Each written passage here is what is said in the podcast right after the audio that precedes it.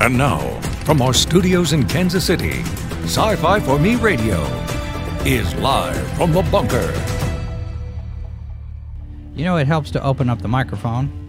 Hello, everyone, and welcome.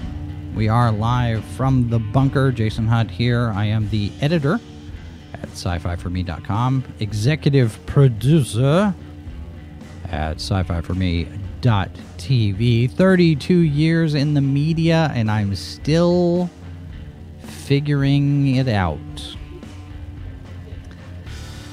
Hello, everyone. The live chat is open if you are with us live, or you can leave a comment if you are not live. If you're watching this later, you can leave a comment, or you can send us an email live from the bunker at sci fi for me.com. And of course, we do have all of the social media accounts that you can uh, sample and connect with us as you as you wish. If you prefer to get this kind of programming on uh, on a podcast form, we do have the various different players that carry our show: iHeartRadio, Amazon Music, Spotify, Apple Podcasts, Double Twist, Stitcher, TuneIn, Pocket Casts. I do my best to keep that updated as much as possible. This show and the H2O podcast are both available there. So you can listen, and if you do that, we do ask that you rate the program. It does help with search results, with algorithms and and recommendations and that sort of thing. So if you are so inclined, we would appreciate Signal Boost because it helps. Every little bit helps. So, how's everybody doing today? Kind of, sort of okay. Everybody all right? Midweek. We've got snow on the ground here in Kansas City. And I got to thinking the other day. Um,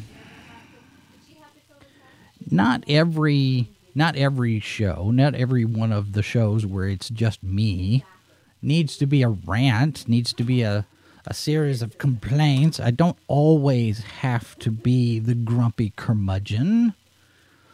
I had a thought the other day about the get list. And in in media parlance, what the guest list is, the get list rather, it is the wish list. It is the the the the pony and Ferrari list. As long as I'm asking, why not ask for a pony and a Ferrari as well? You know that kind of list.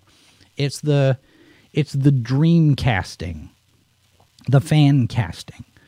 And on any show where somebody does interviews, like we do here, or like we do in, in other places, we do have our list of people that we would love to have on the show. And I thought I'd maybe kind of share a few of those with you. And, and we talk about, you know, and, you know, we ask you for your recommendations of people that you'd like to see on the show as, as guests on the program. And so I thought we'd kick it around a little bit today. We have had some people suggest guests before, and we've followed up, and we're still in the process of chasing a few of those.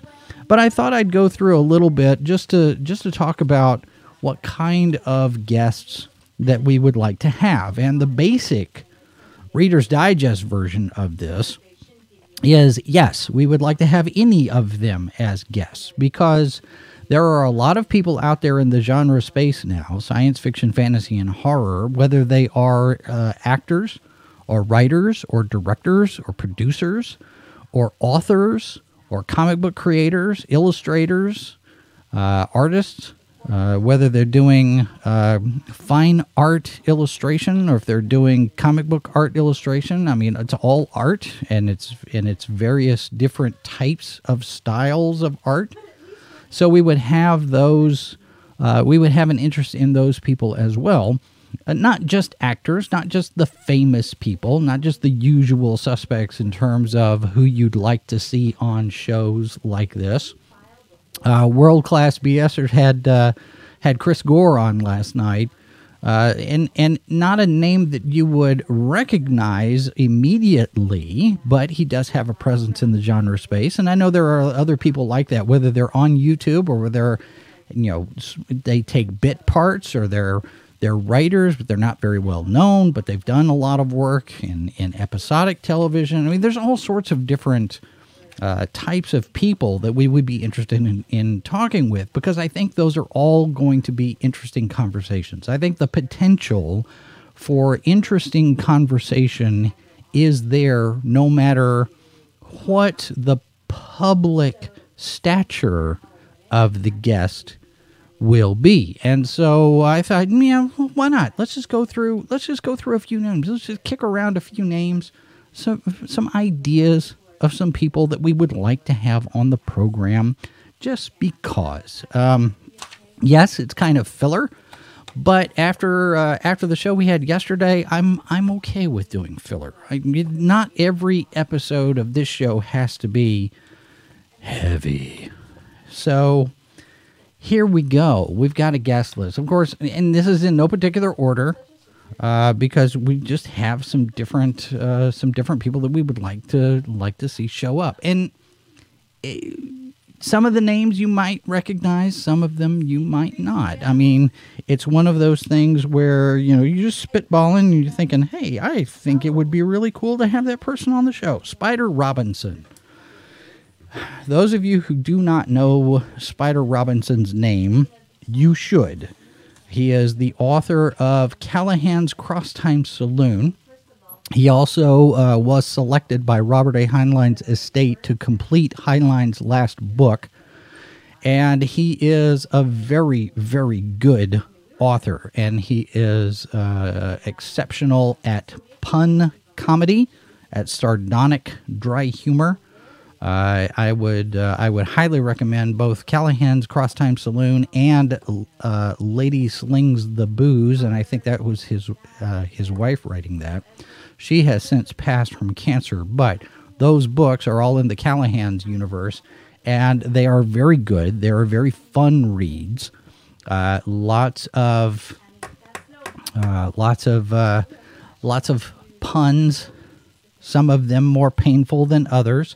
Sci-Fi Snob says he's related to a superhero. I'm not aware of that. What is what is that? Spider Robinson related to a superhero? Uh, that makes it even more interesting and more important that we get him on the show. So we will take a look at that. Um, because it's not you know like i said it's not just about not just about the actors but it's you know spider robinson has a very interesting history uh, oh, Spider, he's Spider Man. But um, bum. Okay, you know this is when I should have, this is when I should have that animation, of the, of the of the the pirate monkey who who hits the. Oh, speaking of which, where's the monkey? Where did the monkey get put? Where did we put the monkey? Where's the monkey? I will have to look for the mic. Somebody, somebody yesterday mentioned a monkey that we needed a monkey on the show. I think it was Sci-Fi Snob. And I do have a monkey. Oh, there he is. Stand by, folks. Do, do, do.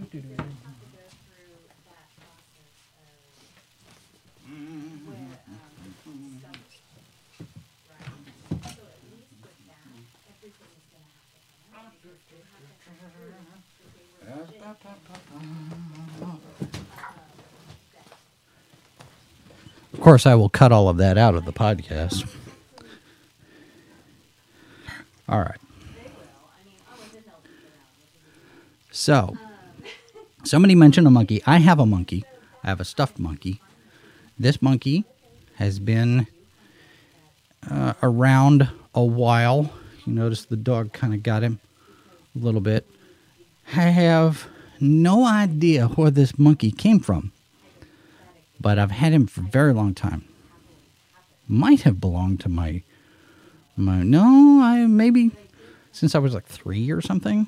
So, so there is a monkey in the studio. I also have a Kowakian uh, a Kowakian monkey, uh, a stuffed Salacious Crumb here on the set as well. So I have fulfilled I have fulfilled my obligation to have uh, have a monkey on set because you know it's easier than having a monkey on my back because we have those too.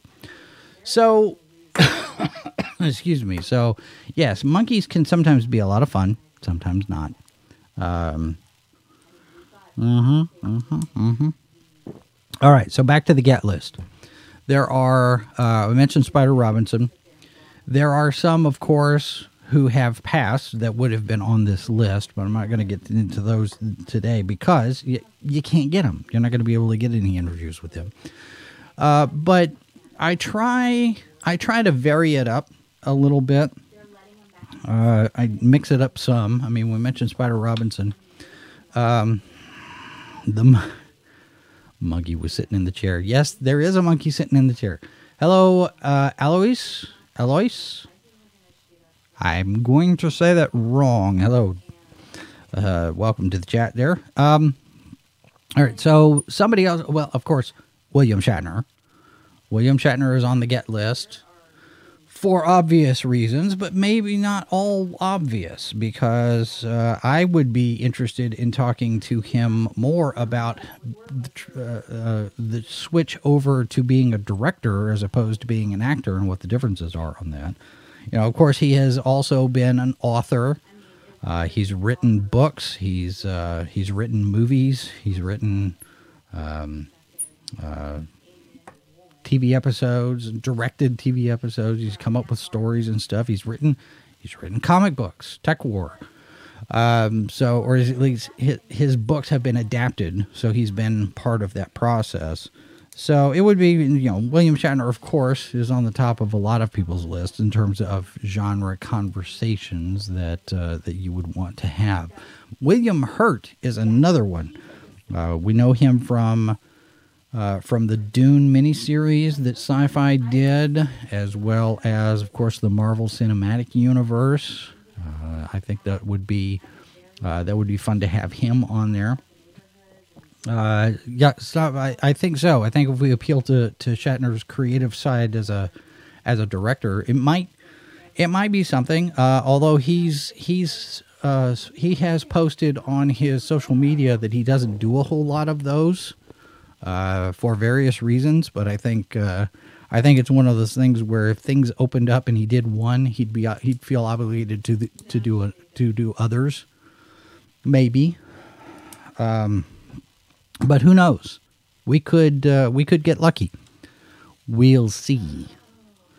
Um, and along the Star Trek lines, of course, the you know we can't get Leonard Nimoy anymore or or Gene Roddenberry. I am reading right now Volume One of the second trilogy of These Are the Voyages, where uh, uh, Marc Cushman has gone through uh, extensive research on uh, the history of Star Trek and uh, Gene Roddenberry's career throughout all of that. Um, I would love to get Rod Roddenberry on here, uh, Gene Roddenberry Jr., who is currently involved in the Star Trek Discovery production, Star Trek Picard. He is over there uh, involved in the process. So it's one of those things where the next generation is involved in the show. Pardon the pun. Um, somebody else who's another generation, Chris Doohan, who's done, uh, who's played Scotty over at uh, Star Trek Continues. He would be another one, not only to talk about the legacy that his father left behind, James Doohan, but also to talk about his work as an actor, as a performer, uh, and his turn as Scotty on Star Trek Continues, what the differences in approach are, and and that sort of thing. What it's like to work with Vic Mignogna, that terrible, terrible, no good person, who I would also like to have on the show.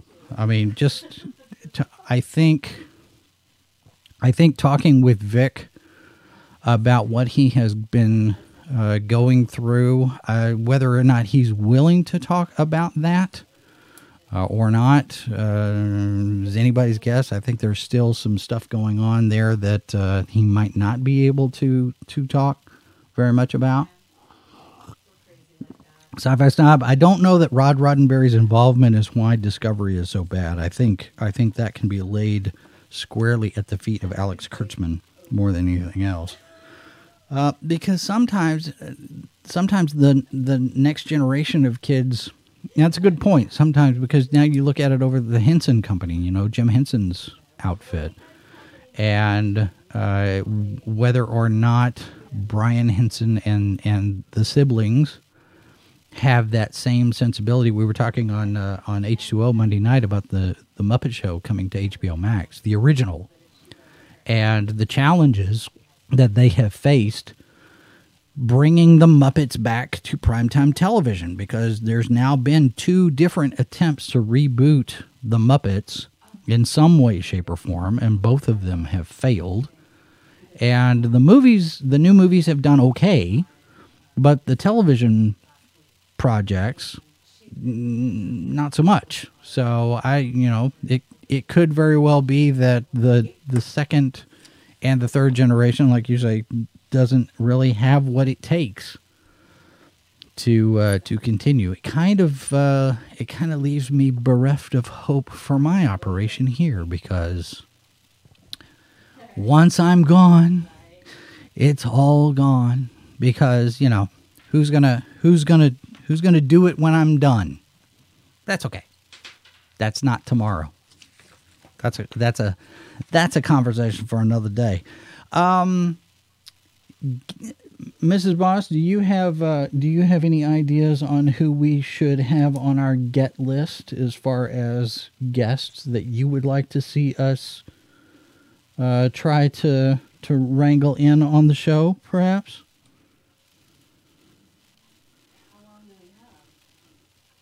Well, we've got. Uh, let's see, we've gone 20 minutes now, so we've got 40 minutes left. she's been on the phone, so she hasn't heard me say anything about what we've said. And that's okay. Oh, you're going to, okay. You'll do this? Okay, fine. Look at that. It's on. Uh huh. Uh huh. Uh-huh. Okay. Uh-huh. Yeah. So we've been talking. We're talking a little bit about. Um. Oh, you know what? I didn't do that. Okay. We've been talking about the idea of the get list, and Okay. it is the it is the um, the wish list for guests for people to come on the show. And so I thought I would just kind of talk about who who we could get.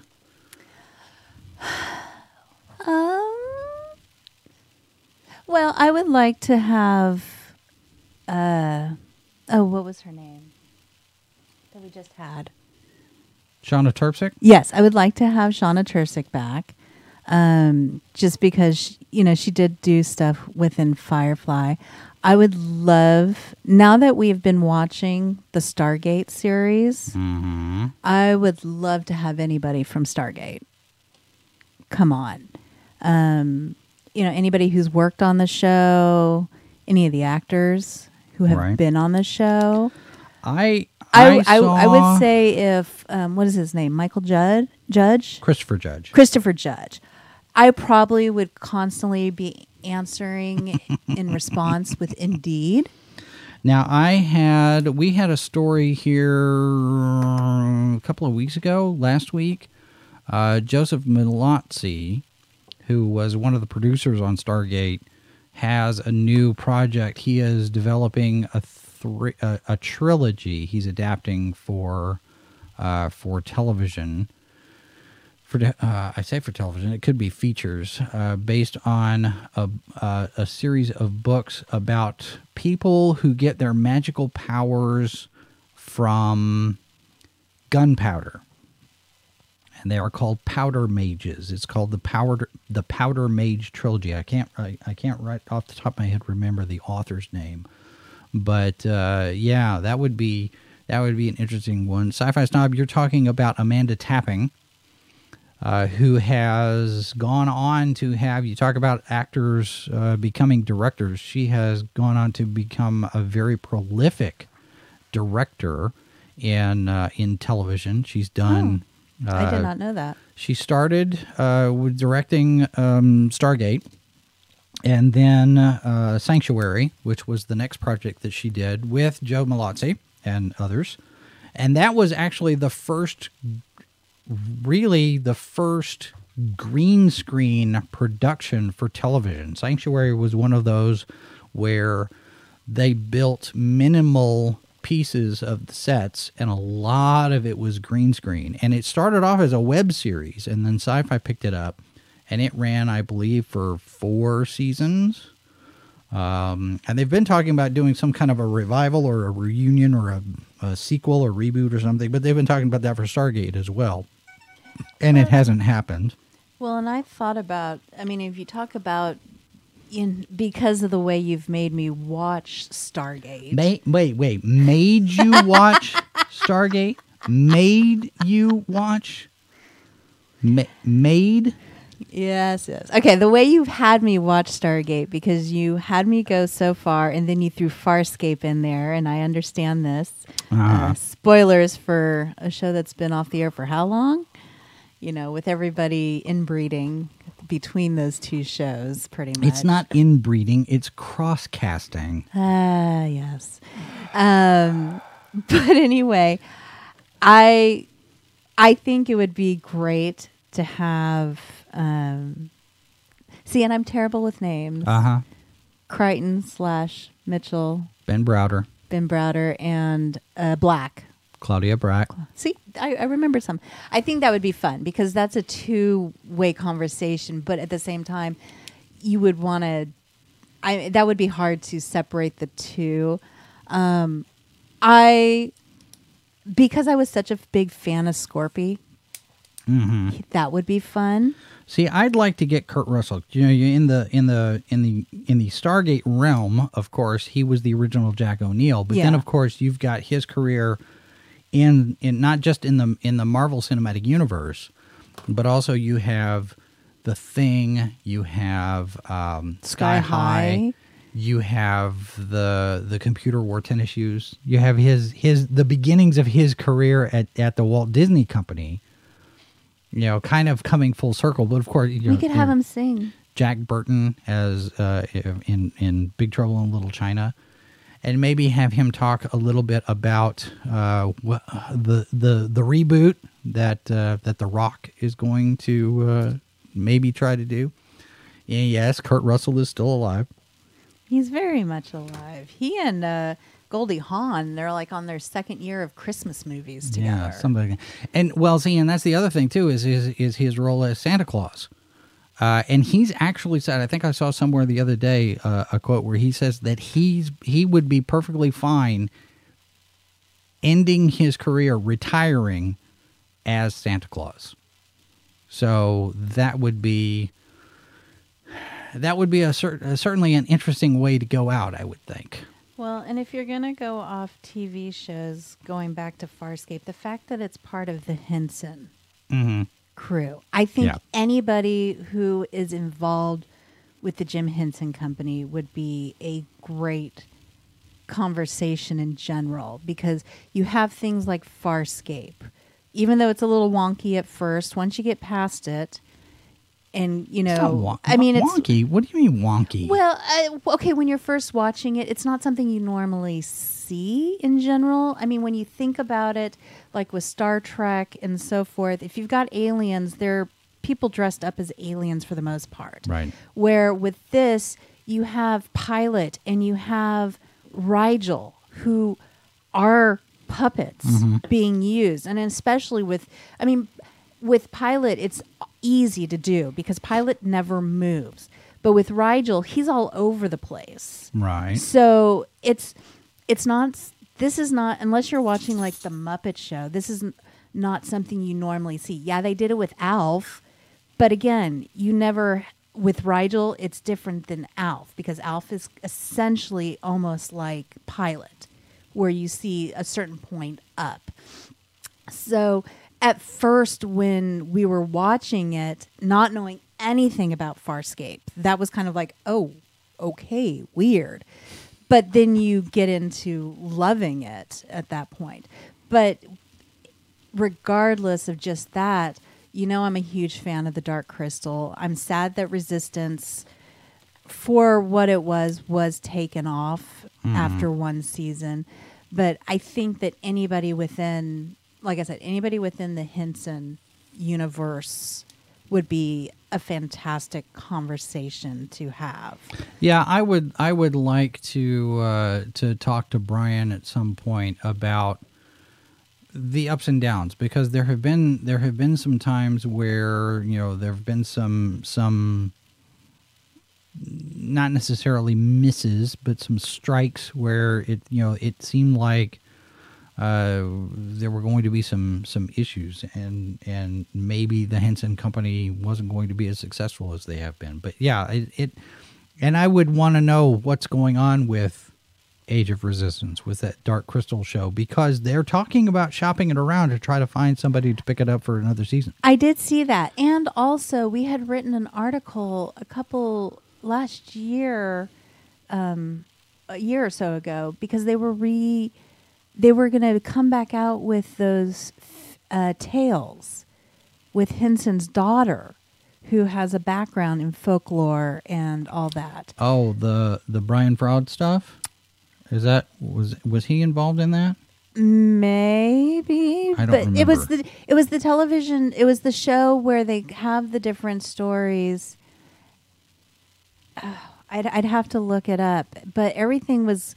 It seemed like it, and then we just haven't heard about it. And I know there's a lot that gets picked up, and you never see the light of day or Yeah. anything to that effect. Sci-Fi Snob says so tried to get the kids to watch Age of Resistance. It didn't take. Um, It's th- darker. well, That's the way I felt about it because the movie's fantastic. It's a dark movie. I think it works. I think I think Age of Resistance works better if you have seen the movie first. Um, and I don't know if going into it, um, if you if you start with the series without knowing where it's going, I don't know how much more or less you take away with that combination because I think I think some of it and and maybe this works to the show's detriment, but some of it, uh, Sci-Fi Snob says they went in cold. Some of it could be that if you haven't seen the movie, there are things in the TV series that might leave somebody kind of scratching their heads, going, "Wait a minute, what? What is? Huh? What's Well, this?" I, I can see that, but at the same time, having seen the movie a zillion times, and they never, when they announced it, they never said it was going to be a multiple season series. So no, but the implication me, and, and the I- idea, though, is that it's going to do at least two because if you're talking about the age where everything fell apart and the Skeksis rose to power, you you don't. That's not a that's not a season long story. That's a multiple season arc. I know, but I know I sat there waiting and waiting, and then all of a sudden it's like cliffhanger at the end. We're going into a second season, Right. and that that threw me off. I just know, I I can see where the kids. There's a beauty in the movie that kids can relate to.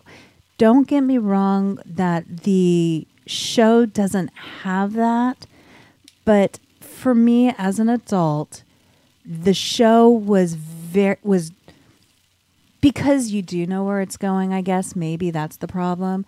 It's dark because you do understand where it is. Yeah. And it was heavy and for me to watch it I had to put myself into the mood to do it because you know it's going to end up bad. In the end, the story at the toward, and it was it was heavy. It was very heavy, and where the movie's lighthearted and maybe starting with the movie would be better because there is there is that part to make you like, oh, okay. Well, it's it establishes the lore. It it get it gets you in that universe without a lot of heavy lifting to try to understand because Age of Resistance introduces a number of different groups of people that now you have to keep track of. Whereas uh, uh, the Dark Crystal movie is you've got two. Two people. Yeah. and you're going across in this story with just two people and it's a and it's a straight shot plot. You don't have a whole lot of extraneous you know game of thrones type of things where you've got multiple story threads that are going through and you get this thing going over here and this thing going over here and this over here and this thing over here and this thing over here and oh look it's a walking rock monster and this over here and this over here. So to me, I think the entry point for that universe is the movie first, and then you do the series because the series is much more complicated. And it also, you already know where it's going. So I think that helps sometimes when you fill in a gap of, oh, that's what that is. I know where that's headed. Yeah. And I think that helps. And maybe that's to the detriment of the series because there are there are holes in the series that you fill in with your knowledge of what happens next. Yeah. So I don't know. It, would be worth a conversation with Brian Henson to say, "Hey, Brian, why did you do this?" Talk to us, please. So Um, what else would I like to see? Um,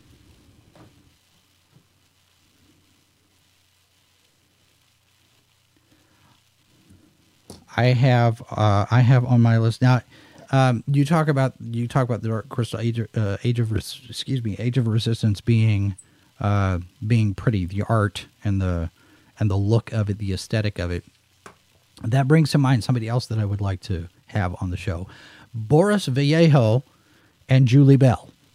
And if you're not familiar with them, uh, they are fantasy artists. If you have ever read a Star Trek book from the 80s or 90s, you have seen Boris's work.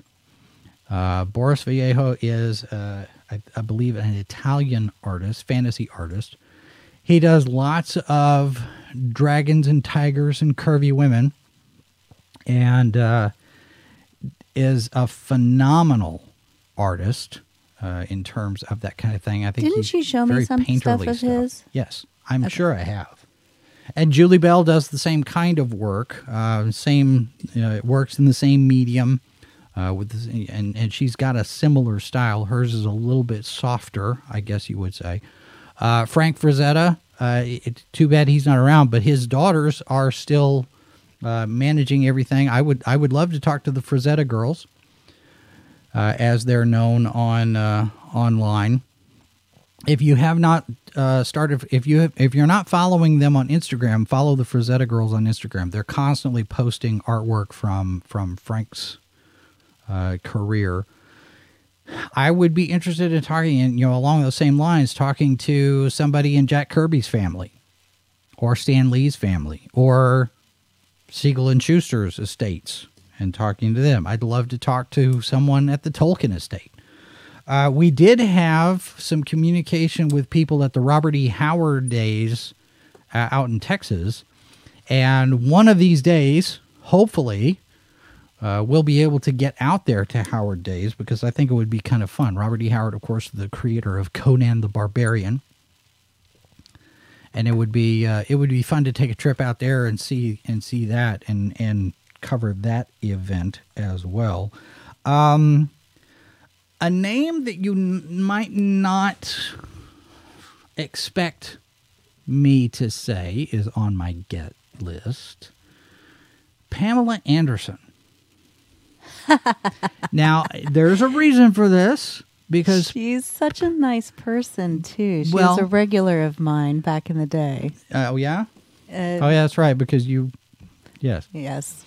Pamela Anderson, of course, uh, the star of Barb Wire and Stripperella. Are you trying to use her to get to David Hasselhoff? Um, no, because I I I I know better than to hassle with the Hoff. Uh, but yeah, ha- Hasselhoff would be on there on that list as well because I want to talk about Hasselhoff about uh, about whether or not he's ever going to come back as Nick Nick Fury Senior in the Marvel Cinematic Universe because he has to. He has to. So, uh, and yes, Critical Blast. I am talking about a get as an interview. Um, it's a it's a weird it's a weird turn of phrase. The get list. The, that's a that's a great get when you use get as a noun. Some people look at you funny, but yeah, in in media parlance, um, and and RJ, you would know this because you're you've got that background as well. Just just the idea of getting those people as guests. I would love to have Arnold Schwarzenegger as a guest.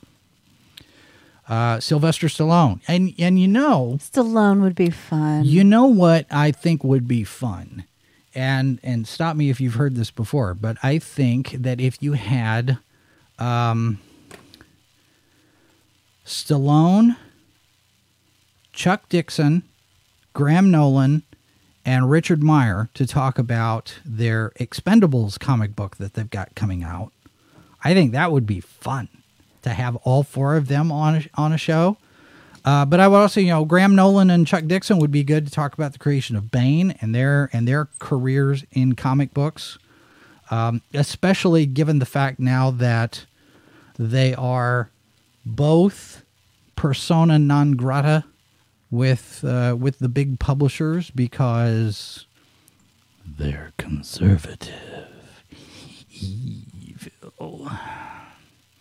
Chuck Dixon hasn't had steady work in uh, a, a number of years because of because of politics of other people running the companies. One that Um, I wouldn't mind having, and I would have to do. There's a new book by him out. Mm. Um, Christopher Poloni or Paoli, if I'm doing that right. He's the one that wrote the Eragon series. Oh, okay. Um, one, I love the books. I I was one of those ones that was angry that it took forever for that fourth book to come out. But apparently, there's another book that has been released that has a few, I guess, side stories. Not in the same way that your David Weber has done with the Honor Harrington uh, series. He's not my David Weber. I'm sh- right. Anyway, I- um, He's not my David Weber. I don't. I he he doesn't belong to me. get- the way you were so excited with this la- the last Honor Harrington book coming out. well, it's taken so long. I see, and I understand that. And There's you a new were one. giddy There's as a new one on the way. schoolboy. There's a new one on the way. But anyway, um, no, didn't that one come out? The vampire one? No, no, no, no, no, no, no. There's a new Harrington. Oh, Harrington see, we're gonna have a countdown. It's uh, board it's for this it's too. the next one he's done with. Uh, he, he's collaborated with Eric Flint. okay. and so it's the it is the um um bop, bop, bop. it's the it's the other side it's the side story arc Okay. with uh uh with that Eric Flint has been doing Well, and see, and I'll have to look this up here. Um, and I know snob I'm never going to get Meyer on this on this program he he rarely does anything that uh, on anybody's channel. He's he's gone on Ethan's stream a couple of times uh, and showed up, but he doesn't he doesn't do a whole lot, and and I don't blame him. But uh, it would be fun to have him on there, and of course we've talked about Ethan here on the show, uh, and and we've talked about Ethan behind the scenes, and I get a few eye rolls from people when I mention his name, but it's one of those things where you have people, whether they are popular or not, whether they're um, acceptable behavior types or not, they are newsworthy uh, because of various different accomplishments. And I think Ethan is in that camp. Uh, and he and he and I have gone back and forth on email. He has uh, agreed to do an interview at some point. Of course, that's back before everything you know was right as Cyberfrog was blowing up and and making a million dollars. So it's it's been one of those things where now it's just getting back on the radar and and setting up a time and trying to get him on there. But the the the concern about that also is yes, I know it's Ethan, but it's Ethan, and you you, you there's a concern about which Ethan would show up, and then of course all the all the drama and the and the um, the tempest in a teapot that comes with that because if you say anything favorable or or or empathetic uh, uh, regarding Ethan Van Sciver, you're automatically going to be labeled. So we have to be prepared for that eventuality as well in case it happens. So there's a lot of different things going on. I don't personally care, but uh, but it does it it might it might have an impact. But yeah, I would like to have Ethan on the show just to talk about his career overall, the success of Cyberfrog, what's got you know what he's got going next because he's got Rainbow the Brute going, and it looks like he's setting up All Caps Comics as a publishing imprint to handle other other writers and artists as well, not just his stuff. So that trajectory that he's been on the last two or three years has been very interesting to watch, especially as it impacts other indie comics because he's one of, not the, but he's one of the trailblazers. Him and Billy Tucci and, uh, um, oh, who's doing, who's doing Coffin Comics? Lady Death. Um, his name just blew out of my brain and I can't remember who it is that I'm talking about, but he's been doing it for he's been doing Kickstarter crowdfunded comics for yeah, Brian Pulido. thank you. Uh, Brian Pulido's been doing it for now 10 years, 12 years, something like that, and has done very well uh, crowdfunding his comics universe. Uh, Lady Death, and um, I don't remember the name of the other character, but yeah, having those guys on, even even if it's just kind of a roundtable about indie comics and crowdfunding comics, uh, and it's something that I'd like to do on a fairly regular basis is bring in the indie comics creators to talk about crowdfunding projects and their campaigns and get an update on on what they're doing and and that sort of thing. Um, where do we go next from there? I mean, Ethan, of course, you know, we talk about uh, uh, controversial figures. Another one that is very high at the top of my list is Gina Carano. But of course, Gina Carano is probably on everybody's list right now of people that that want to interview her. I know Jeremy Hambley is wanting to to sit down with her. She's done the interview with Drunk 3PO, which has been quoted in all sorts of various different media outlets all over the place. Uh, and I know that uh, Jay has has had a, quite a bit of a boost in his traffic over on his YouTube channel. Um, but it would be nice to be able to talk to Gina Carano about things. She's done an interview with the Federalist. I find it interesting that a lot of people are assuming what her politics are. And I have yet to see um, I have yet to see any clear indication that she leans one way or the other. I don't think that she's actually come out and said, I'm a conservative or I'm a Trump supporter or I'm a Republican. Everybody's assuming that she's a conservative because of some of the things that she's posted.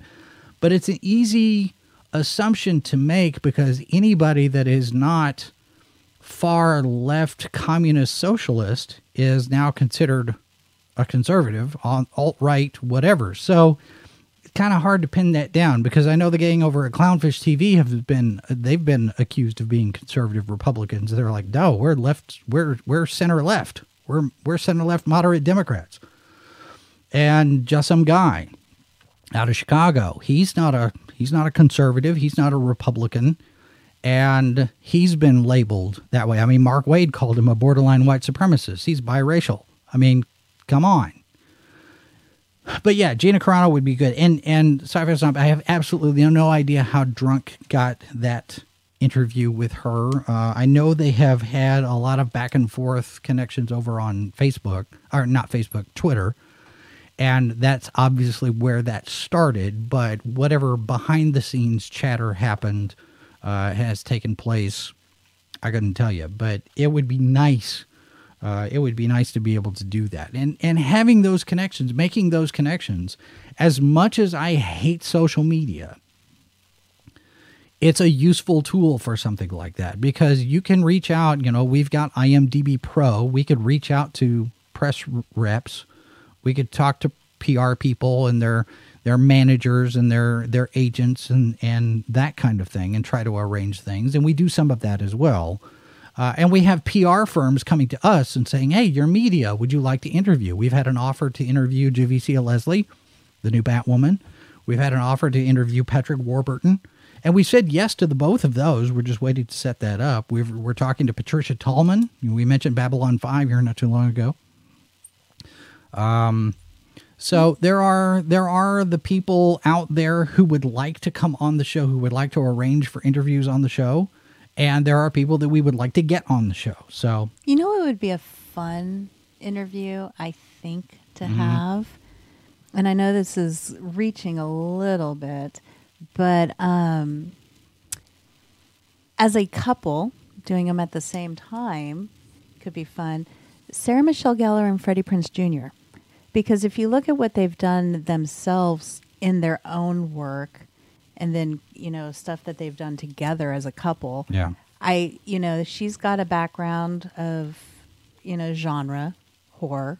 He's got the same thing going on as well, and I think the two of them at the same time could be quite interesting because then only if I get to tell Freddie Prinze Jr.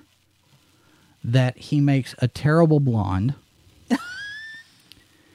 and his his rant about the fandom menace was rude, disrespectful, and highly uncalled for. Now, if I can call him out for that, I'd be perfectly fine bringing him on the show. Because he's in that group where, you know, if you don't like The Last Jedi, then we don't have time for you type of thing. Um, but no, I, I, I would, I think that would be fun to have the, have the both of them on, especially because I, I I have to tell him he makes terrible blonde. I mean, whatever whatever they did for him to play Freddy in that Scooby Doo in the Scooby Doo movies was well, just. I, oh, I remember, awful. like with her, I've met her, you know, and seen her around several times, but I remember being a professional because you are professional when you meet. That's right. People. Um, they came in to my work the weekend or the week after they got married. They went on their honeymoon and they came back in. And he is tall. She is the tiniest little thing. Mm. And it was funny because she was very reserved and he was not. He was more of the person dealing with, you know, I was dealing with and stuff. And you just wanted to sit there and be like, congratulations. because I, it was it was one of those happy happy moments. Yeah. Um, I think another one that would be fun to have is uh, what's his name? Greg. He was in Lost. He was in Star Wars. Felicity. Grunberg? Yes. Maybe. Could be interesting. Maybe. He's another see, and that's that's that's the thing. You you sit there and you know I mentioned mentioned Ethan being the way he is, but there are a lot of these people. You look at how they act on social media, and they are just absolutely some of the most vicious, ugly, black-hearted people that you would ever find, and and it and I have to wonder just how much social media unleashes the beast, you know, because surely you're not this kind of vile, despicable person in person.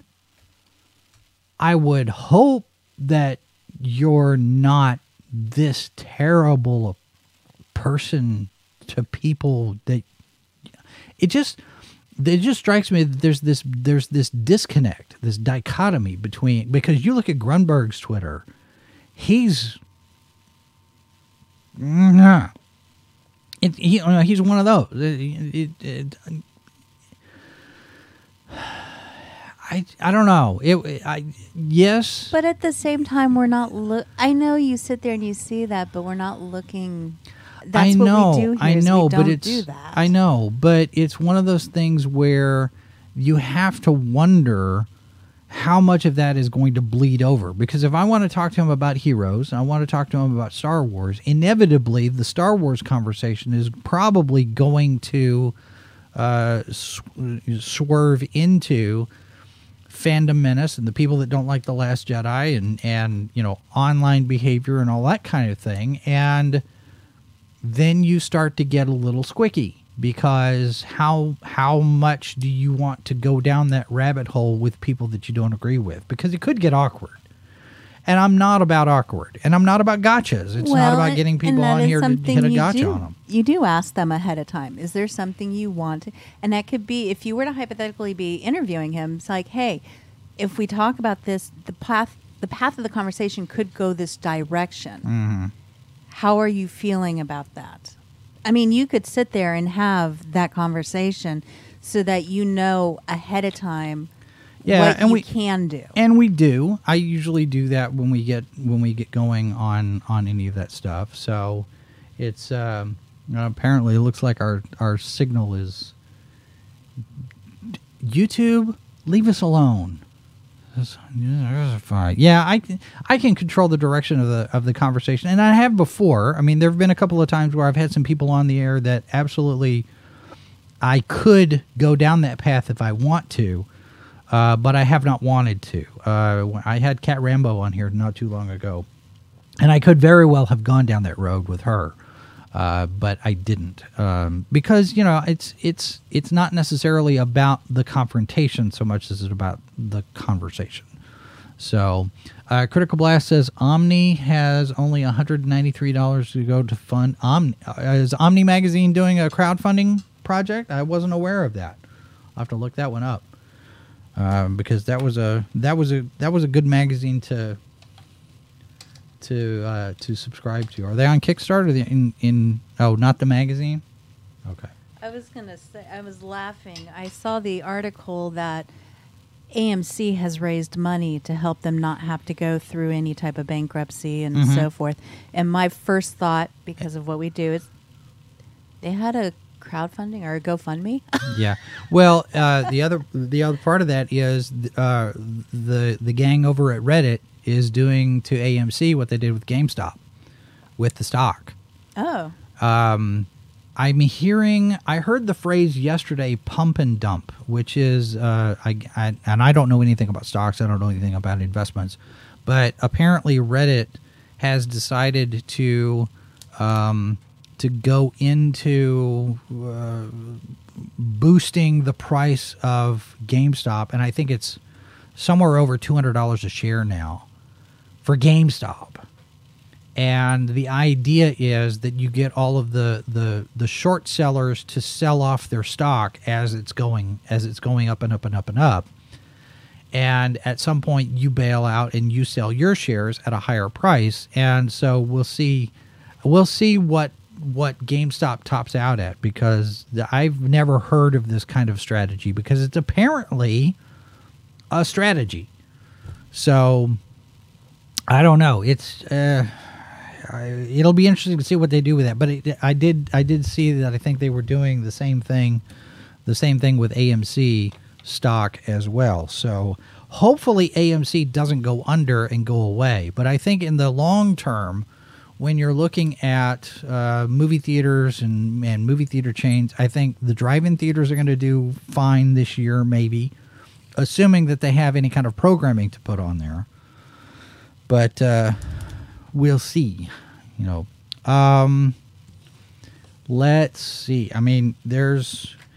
What about you guys in the chat? Well, who would you like to see us bring on as a guest? I mentioned uh, I mentioned Marc Cushman, who's doing the These Are the Voyages books. I'm thinking Uh, I'm, I'm trying to uh, make an arrangement where we can get him on.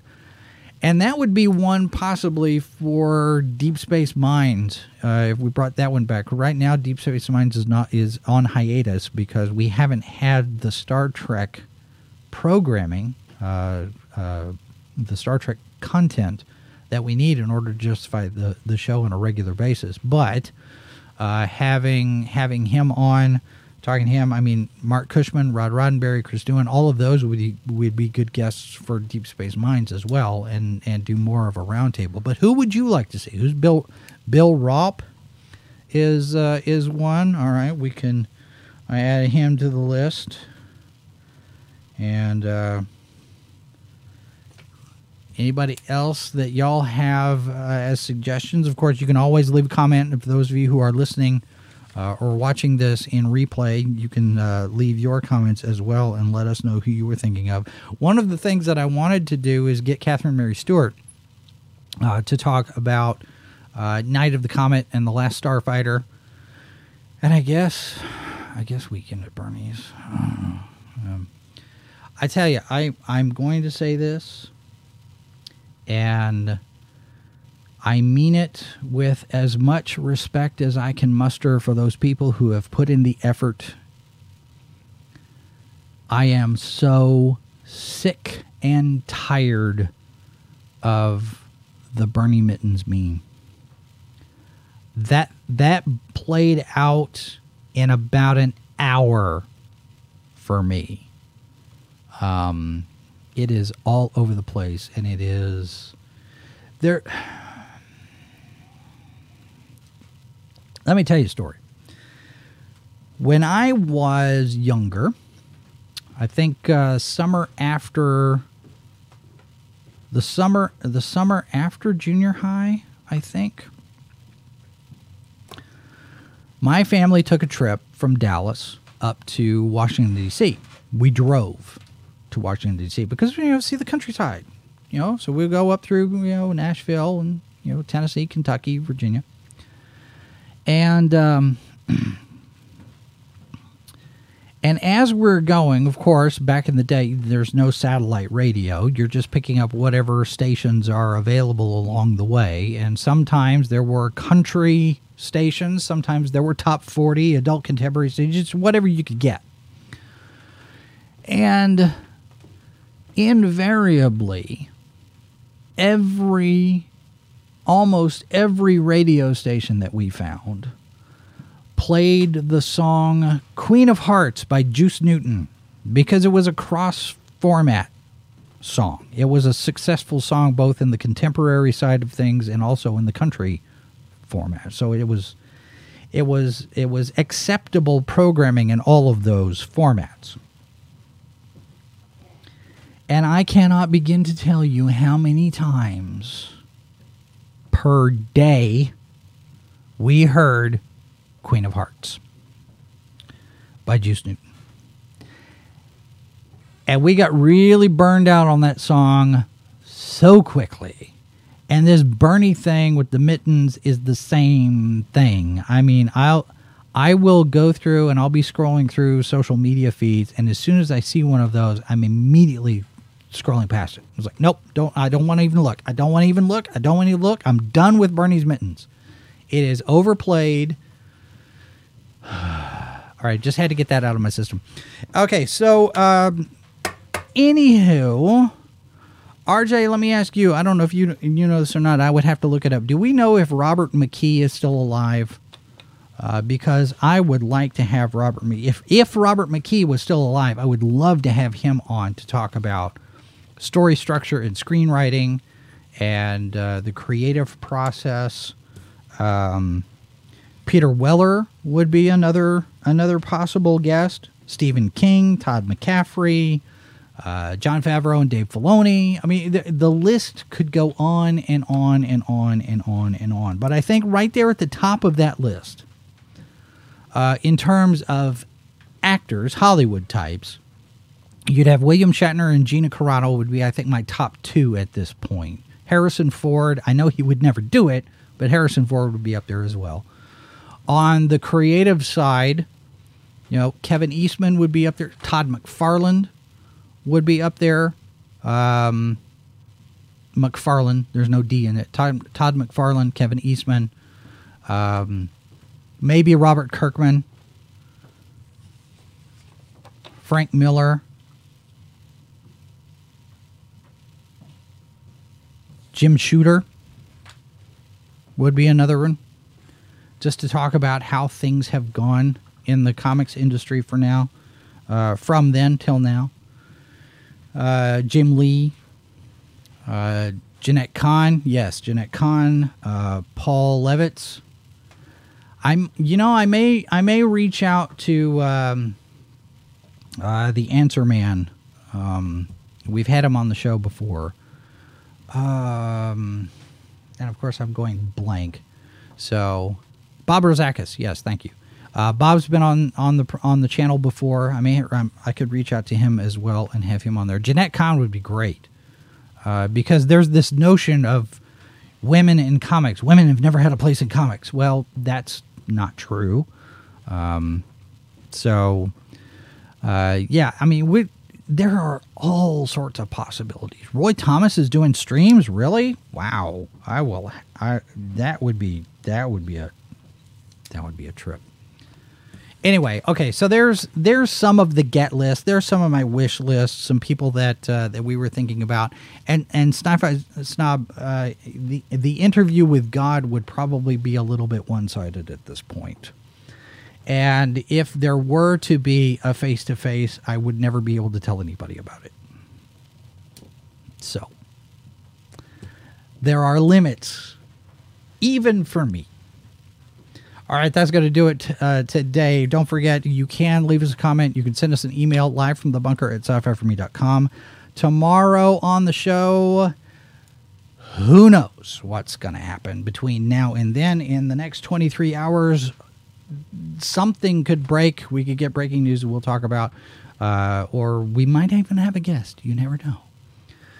Uh, so we will be back tomorrow. In the meantime, uh, we do invite you to subscribe to the channel if you haven't already. Give us a like on your way out. Please share the link. We do appreciate the signal boost, and we will be back with more live from the bunker tomorrow. And remember, there are four lights. This has been a presentation of Sci Fi for Me Radio. Copyright 2021 by Flaming Dog Media, LLC. All rights reserved. No portion of this program may be retransmitted without the express written consent of Flaming Dog Media.